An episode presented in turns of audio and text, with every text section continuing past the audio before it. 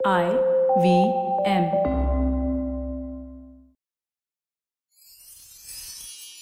எத்திசையும் புகழ் மணக்க இருந்த பெரும் தமிழனங்கே தமிழனங்கே உன் சீரிழமை திறம் வியந்து செயல் மறந்து வாழ்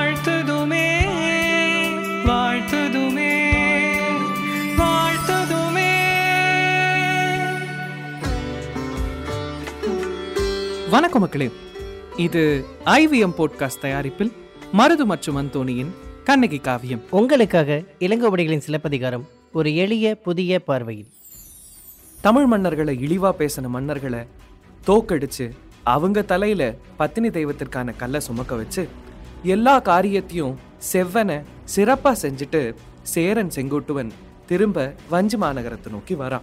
அவன் வருகையை எண்ணி வஞ்சி மாநகரமே விழா கோலம் கொண்டு ஆரவாரம் செய்து கொண்டு இருக்கிறது வாங்க கதையில மேலும் என்ன நடக்குதுன்னு தெரிஞ்சுக்க இந்த கதைக்கு செவிமடுப்போம். இது எபிசோட் இருபத்தெட்டு நடுக்கல் காதை. குளிர்ச்சியான வெண்ணிலவு போன்ற பொன்னாலான வெண்கொச்ச குடையின் கீழே ஆட்சி புரியும் சேரன் செங்குட்டுவன் வஞ்சி நகரத்தை அடைந்ததும் அழகிய வளையல் அணிந்த பெண்கள் ஒளி விளக்குகளை ஏந்திக்கிட்டு உலகாலும் சேர மன்னன் வாழ்க அப்படின்னு மலர்களை தூவி விளக்குகளால ஆரத்தி எடுத்து அவனை வரவேத்தாங்க. பனம்பூ மாலையும் பொன்னாலான தும்பப்பூ மாலையும் அணிந்த வேந்தனோட படை வீரர்கள் சில பேர் யானைகளோடு போரிட்ட வீரத்தழும்பும் கொஞ்ச பேருக்கு வேர்படையினால் தாக்கப்பட்ட மார்புல விழுப்புண்களும் பெற்றவங்களாக அந்த விழுப்புண்களோட பெருமையில நடந்து வந்தாங்க. குவளை மலர் போன்ற கண்களை உடைய அவங்க மனைவியர் அவங்கள தழுவி வரவேத்தாங்க. அகில் மனம் கமழும் கூந்தலும் முழுமதி என விளங்கும் முகமும் உடைய அந்த பெண்கள் மீது மன்மதன் மலர் அம்புகளை தொடுக்க ஒரு காதல் கொண்ட காம பார்வையோட தன்னுடைய கணவன்மார்களை ஆற தழுவி வரவேத்தாங்க இல்லத்துக்கு. இந்த பக்கம் சேர மன்னனோட பட்டத்து அரசியான வேண்மாள் நிலா முற்றத்துல மகிழ வந்த நிலை பெண்களோட மங்கள விளக்குகளை ஏந்தியவளாக வாழ்த்தொல்லி கூறினான். மேலும் மத்தளம் வாசித்தும் யாழ் இசைத்தும் பன்னமைந்த பாடல்களை பாடியும் சிலர் வந்தாங்க. சிலர் தொயில எழுதும் சந்தன குழம்பும் கத்தூரி குழம்பும் ஏந்தி நின்னாங்க. கூனுடையவர்களும் குள்ளர்களும் வண்ண பொடிகளை ஏந்தியும் கண்ணாடி பொடிகளை ஏந்தியும் சிலர் மாலைகளை சுமந்தும் நின்றாங்க. சிலர் கண்ணாடியை ஏந்தி நின்னாங்க. சிலர் ஆடை வகைகளையும் ஆபரணங்களையும் ஏந்திக்கிட்டு நின்னாங்க. அப்போது சேர மன்னன் அங்க வந்தான். சிவந்த பாதத்துல சிலம்பு ஒலிக்கவும் கையானது பறைய முழங்கவும் கண்கள் ஆயிரம் குறிப்புகளை நல்கவும் சடைமுடியானது திக்குகள் தோறும் அலைப்பாயவும் கால அணியும் படாகம் என்னும் அணி அசையாதவாறும் தோல்வளை நெகிழாதவாறும் இடுப்புல கட்டியிருக்கிற மேகலை ஒளி செய்யாதவாறும் மார்பு கொஞ்சம் கூட அசையாதவாறும் காதில் அணிந்திருக்கிற குடை ஆடாதவாறும் நீல மணி வச்சு கட்டியிருக்கிற கூந்தல் அவிழாதவாறும் உமையால பாகமா கொண்ட சிவபெருமான் ஆடிய கொடுகோட்டி அப்படின்ற ஆட்டத்தை பறையூர்ல இருந்த சாக்கையன் அப்படின்ற ஆடவன் அங்க ஆடினான். இத பார்த்த மன்னர் படை வீரர்கள் பட்டத்து அரசி அப்படின்ற எல்லாருக்கும் உள்ளம் களிப்புறச் செய்தது. அரசவையில் இருந்த சேர மன்னனை வணங்கிய நீலன் அப்படின்ற படைத்தலைவன் துன்பப்பூ மாலை சூடிய மன்னனே நீ வாழ்க. சோழ நாட்டை அடைஞ்சு அங்க வஜ்ர நாட்டு பந்தரும் அவந்தி நாட்டு தோரணமும் மகத நாட்டு மண்டபமும் விளங்கும் சித்திர மண்டபத்துல வீற்றிருந்த சோழ மன்னனை பார்த்தேன்.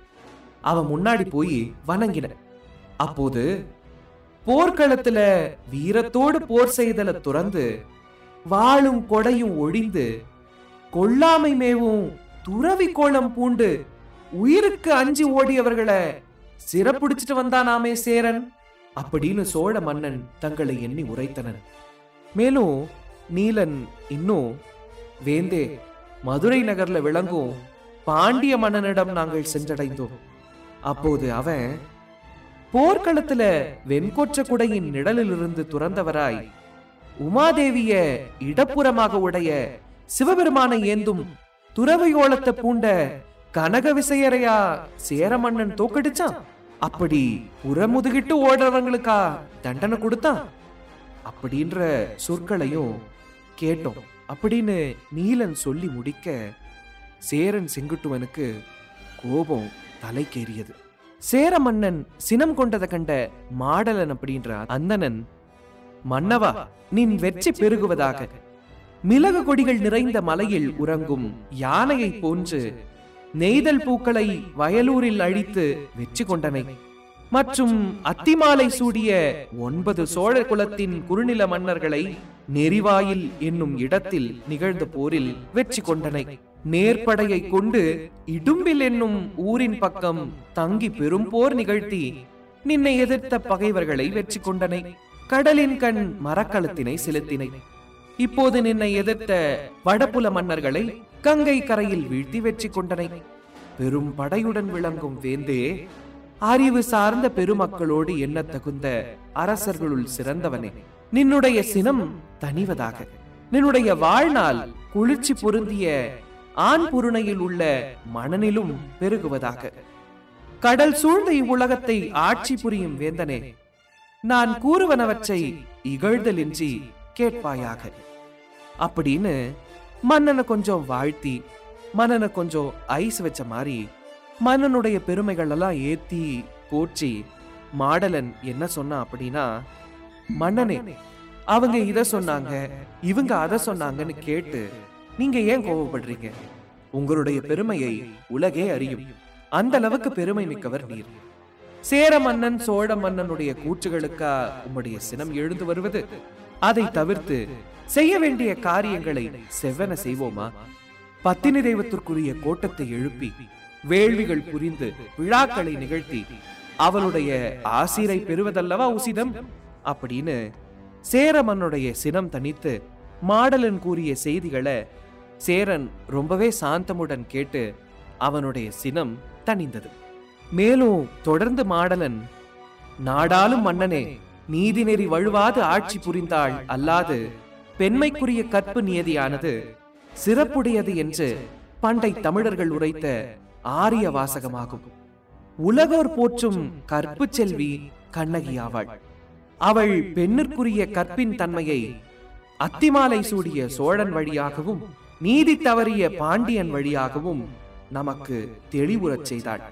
வீரமிக்க அரசர்கள் தாம் உரைத்த சூளுரையை நிறைவேற்றிய பின்னரே சினம் தறிவார்கள் என்பதை வடபுலத்து வேந்தர்கள் அறியும்படி மேற்கு புறத்தை ஆட்சி புரியும் சேர மன்னன் வாயிலாக நிகழ்த்தினாள்.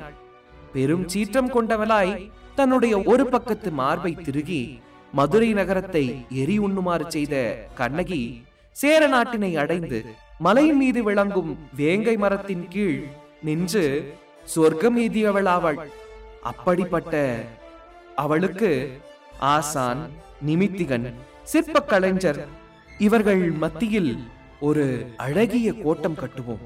அப்படிப்பட்ட கோட்டம் அமைத்து பூக்களால் அர்ச்சித்து திசை காவலர்களை நிறுத்தியும் வேள்வி விழா செய்தும் ஒரு பெரும் விழாவை கொண்டாடுகிற ஒரு நாளாக இந்த நாளை மாற்றுவோம்.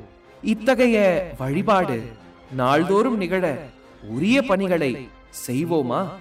அப்படின்னு சேர மன்னன் கிட்ட கேட்க சேர மன்னனும் மாடலன் சொன்ன செய்திகளை கேட்டு கேட்டு கேட்டு இதுதான் உசிதம் அப்படின்னு எண்ணி அதை நோக்கி யோசிச்சுக்கிட்டு இருந்தான். இதுதாங்க நடுகர் காதை. வாங்க அடுத்த காதையில கண்ணகிக்கு எப்படி கோட்டம் கட்டுறாங்க? அந்த கோட்டத்துக்கு எப்படி விழா நடத்துறாங்க?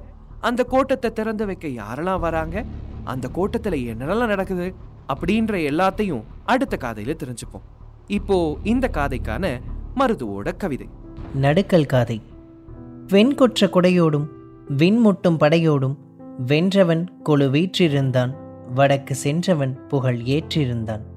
அம்பு துளைத்த மார்போடும் வேல் கம்பு துளைத்த மேலோடும் வாள் வெட்டி விழுந்த தழும்போடும் ஆனை எட்டி உதைத்த புண்ணோடும் வீரர்கள் மகிழ்ந்தனர் மனையோடும் ஆற்றினர் தன் விழுப்புண்கள் அவர்களின் துணையோடும் மலர் பூமரம் போல நறுமணம் மணந்தது.